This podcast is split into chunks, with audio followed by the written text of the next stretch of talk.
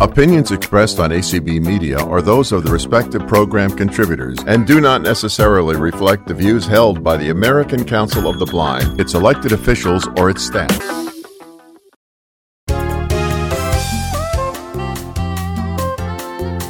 Welcome to Speaking Out for the Blind. I'm Brian McCallan. United Press International reports that a wearable computer vision device might help reduce collisions and accidents in the blind and visually impaired. JAMA Ophthalmology recently published the study. The study's author, Gang Luo, joins us to explain how this special device might keep the blind safe. Welcome to the show, Gang. Hi, thank you for inviting me. I'm really uh, glad to speaking here. Glad you're here. Tell us about yourself.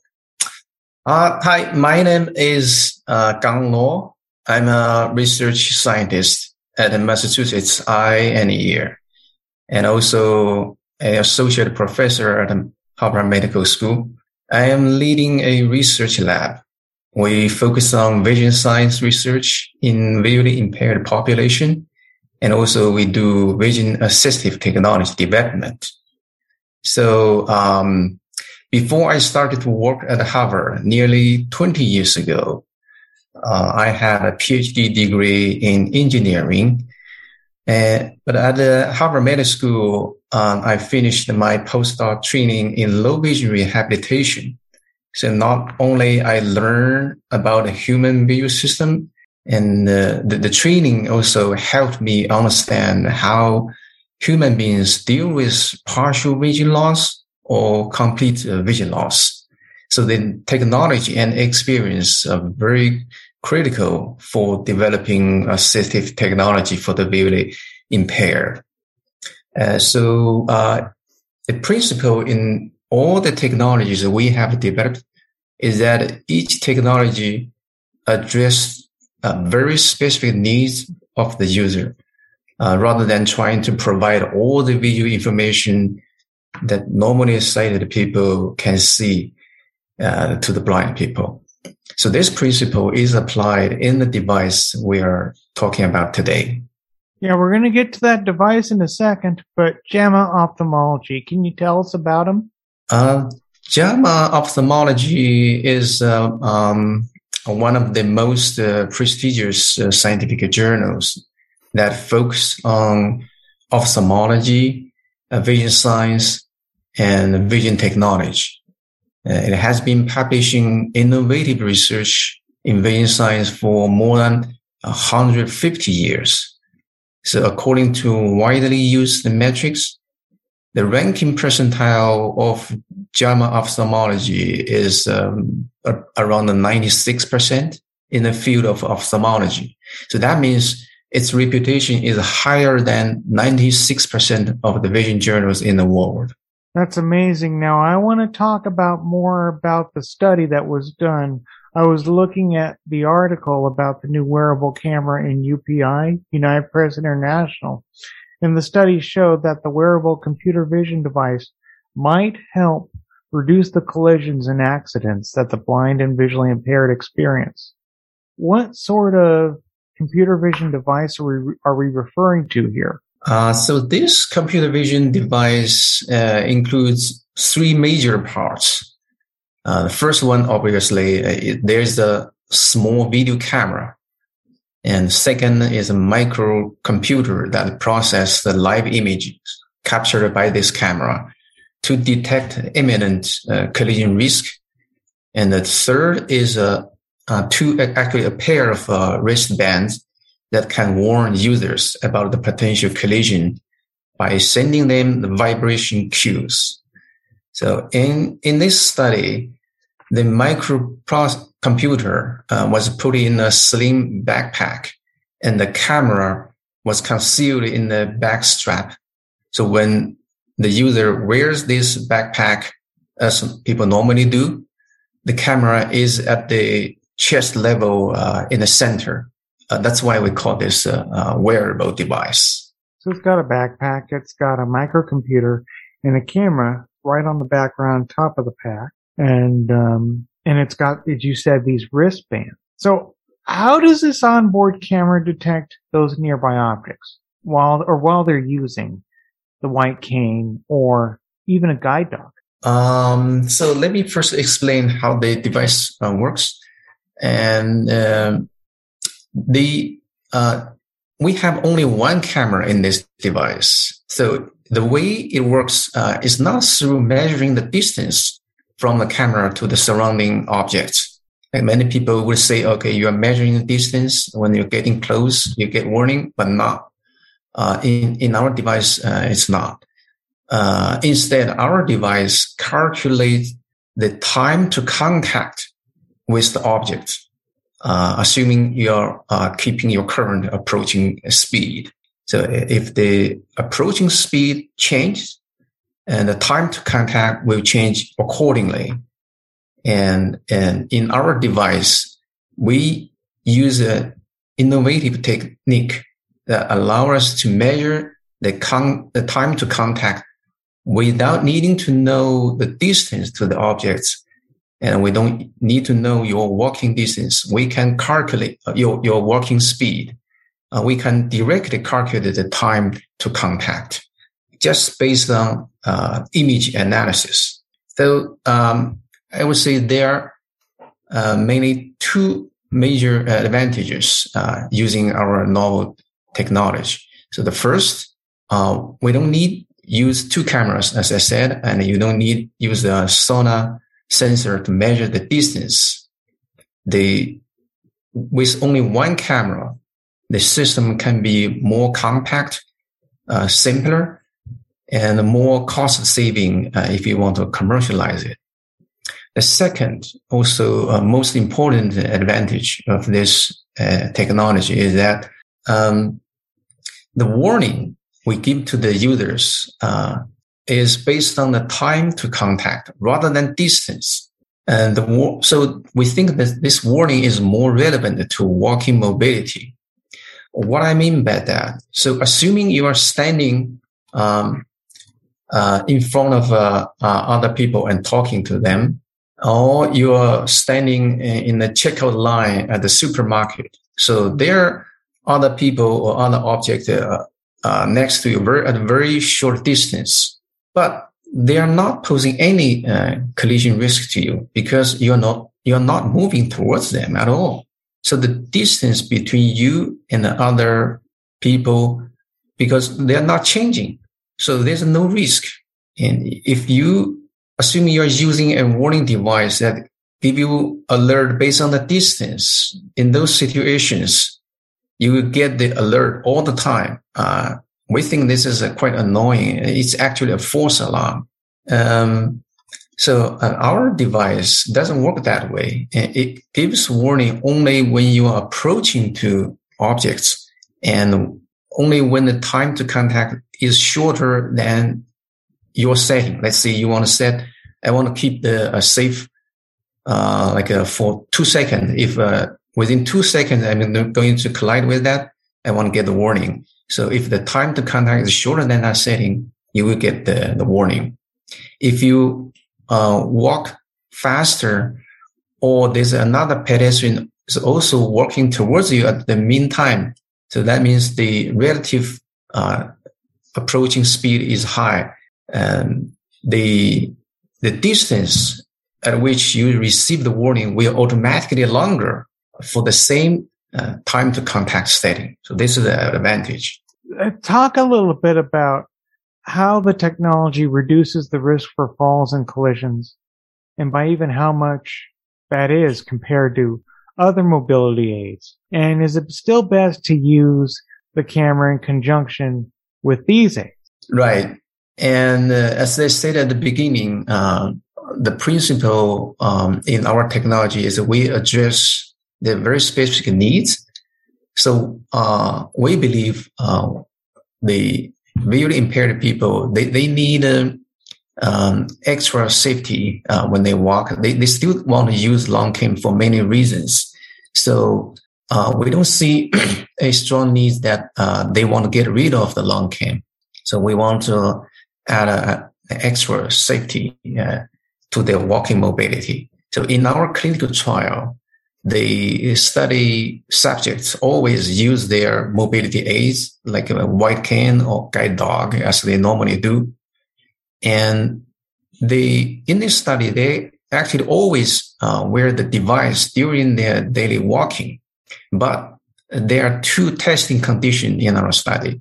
One, uh, they use their mobility aids and the device didn't give them any warning, but they don't know the, the device seems to be silent and the device just silently record the video of their surroundings. So this condition uh, is the baseline condition in our study. And the two, they use their, uh, still use their mobility aids and they can receive warning from the device if uh, there's a collision risk um, detected. So um, uh, typically, in those cases, when they um, receive warning, that's because somehow, for some reason, uh, the long cane uh, failed to detect the obstacle, uh, either because there's a high level obstacles or their cane swing um, just happened to miss the obstacles. So in, in this study, we compare the two conditions. We find that our device can reduce the clean risk by 37%, nearly 40% in, in, in this study participants. Let's talk more about the wristbands. When um, they're put on, they're Bluetooth activated and they also vibrate. That's when there's a possible head-on collision towards an object, right? Yep. All right. So they both vibrate. Now, um, yes. Mm-hmm. Uh, how did you and your colleagues test the visually impaired and the blind for this study on the new camera? Uh, first, let me explain the, the two wristbands. So, sure. um, yeah, in, in this um, study, the users have uh, two wristbands. Um, we roughly uh, divided the uh, location of the uh, obstacle uh, into three zones: one on the left and uh, head-on, or on the right. So, if there's a uh, obstacle on the right, the right wristband will vibrate. If there's an obstacle on the left, the left will vibrate. But if it's a head on, both uh, wristband will vibrate. I so, uh, works. right. Okay. Um, how did you and your colleagues test the visually impaired and the blind for the study on the new camera? How do we test uh, in this study? Yeah. Okay. Um, so, uh, we give those um, device to uh, uh, in total 31 um, blind subjects. Most of them are completely blind, and most of them use a white cane, and a few use the guide dog. So when they come to our institute, we give some, them training how to use that, make sure they uh, operate the device correctly. So um, we have an orientation uh, mobility test, uh, mobility specialists uh, make sure that uh, it's safe for them to use. So they take this device uh, to their home and use that in their daily uh, walking mobilities. Um, so the device is set automatically. they what they need to do is just switch the whole system on and as, as I said, there are two conditions. Uh, one is active mode, another is silent mode. And those um, two conditions is switched randomly. So the, the subject doesn't know uh, what mode they are in. So they can be in the first few minutes, it's uh, active mode. In the next few minutes, it's uh, active mode. Uh, so they, uh, they don't know. So we just compare those two. Uh, we uh, collect lots of videos and review those videos and see how many um, collision events happen and compare those uh, the the counts of the uh, collision events between the two conditions. Also, we normalized by their walking uh, time. So we call it the walking exposure normalize that to calculate the collision rate. And we find that uh, if the device is in the active mode, the collision rate reduced by 37%. I also understand the camera was randomized to switch between both active and silent mode. What do these modes do? How do they work?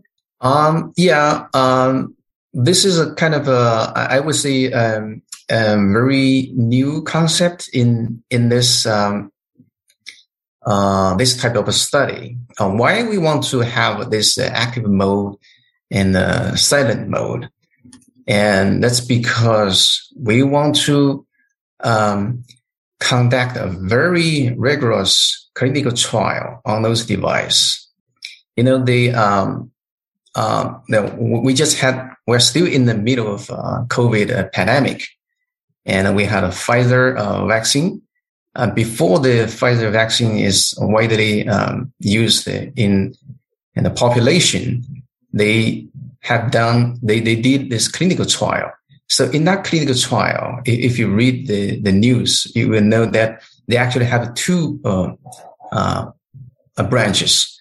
Some uh, um, patients receive uh, the real vaccine, and uh, another uh, branch, another group of patients, they receive a placebo. It's not the real vaccine, and so they compare how, how many cases happened in the uh, real vaccine group and compare to the another group that just received a placebo.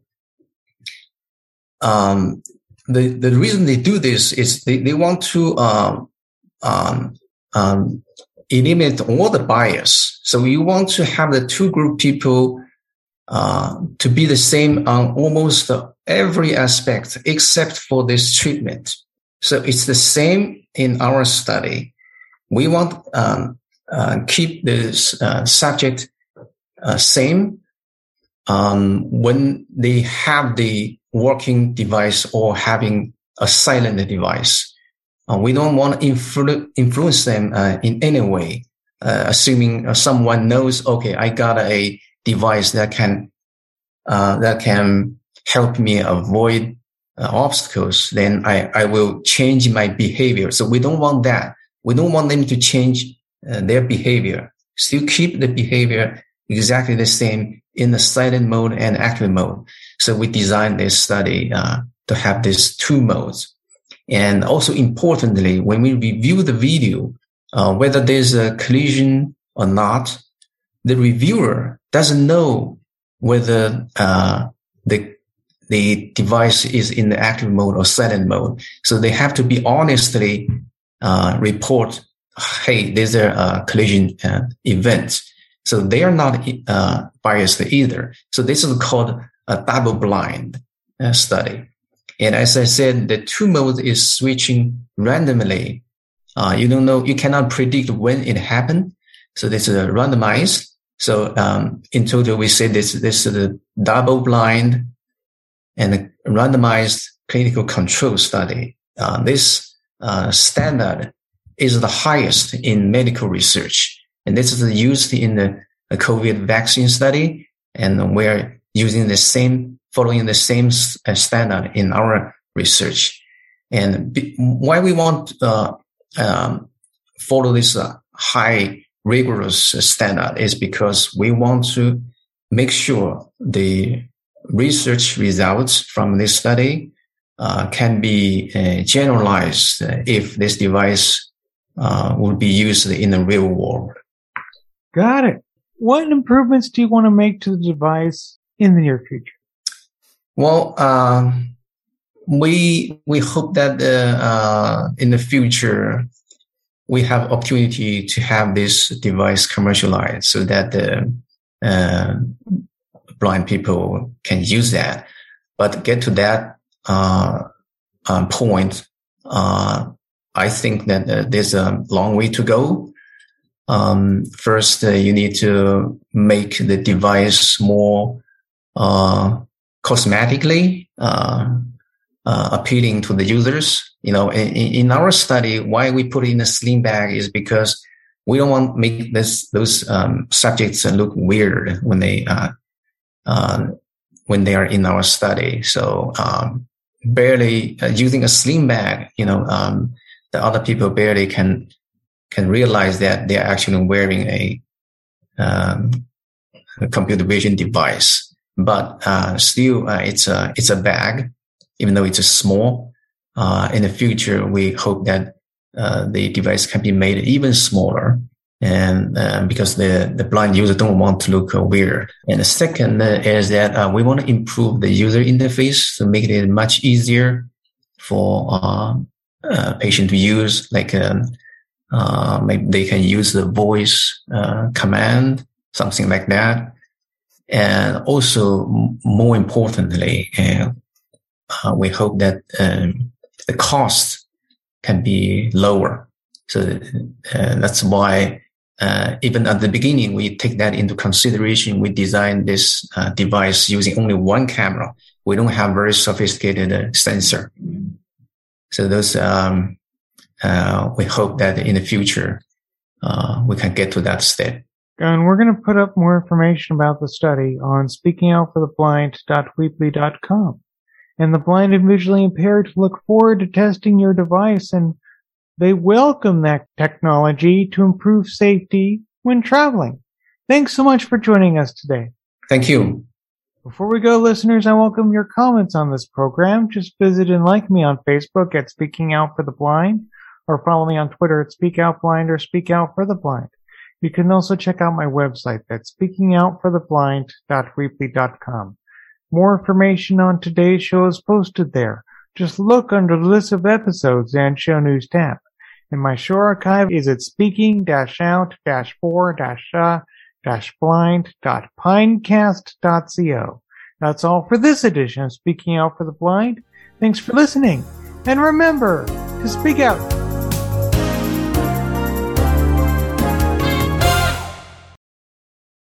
The following programming has been made possible in part by the generous support of BITS, Blind Information Technology Specialists. An affiliate of the American Council of the Blind, BITS provides career development for computer professionals. For over 50 years, BITS has been on the forefront of industry, promoting and advocating on information access and technology that improves the quality of life for people who are blind and visually impaired. Learn more about BITS programs and how to become a member by visiting their website at www.bits-acb.org. Do you love to read but struggle to see print? Bookshare is a nonprofit ebook library that makes reading easier for people with low vision or blindness. Members can read in ways that work for them with ebooks in audio, large print, and digital braille. Get unlimited access to over 1 million titles, including New York Times bestsellers, periodicals, upskilling books, and more. Bookshare is free for New York Public Library patrons or U.S. students with a qualifying disability. For more information, visit Bookshare.org today. To sign up for our announcements, send a blank email to radio announce plus subscribe at acblists.org. That's radio announce plus subscribe at acblists.org.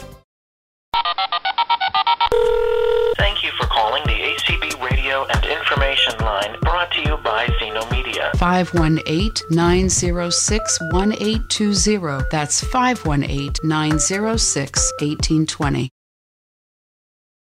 Join me, Brian McCallan, on Speaking Out for the Blind. I interview blind newsmakers and experts to help you, the listeners, go for your dreams. Speaking Out for the Blind airs Fridays at 8 p.m. Eastern on ACB1 and 8 p.m. Pacific on ACB2. Hello, this is Dan Spoone, President of the American Council of the Blind. I just want to give a big hip hip hooray out there to our tremendous membership that does such a great job.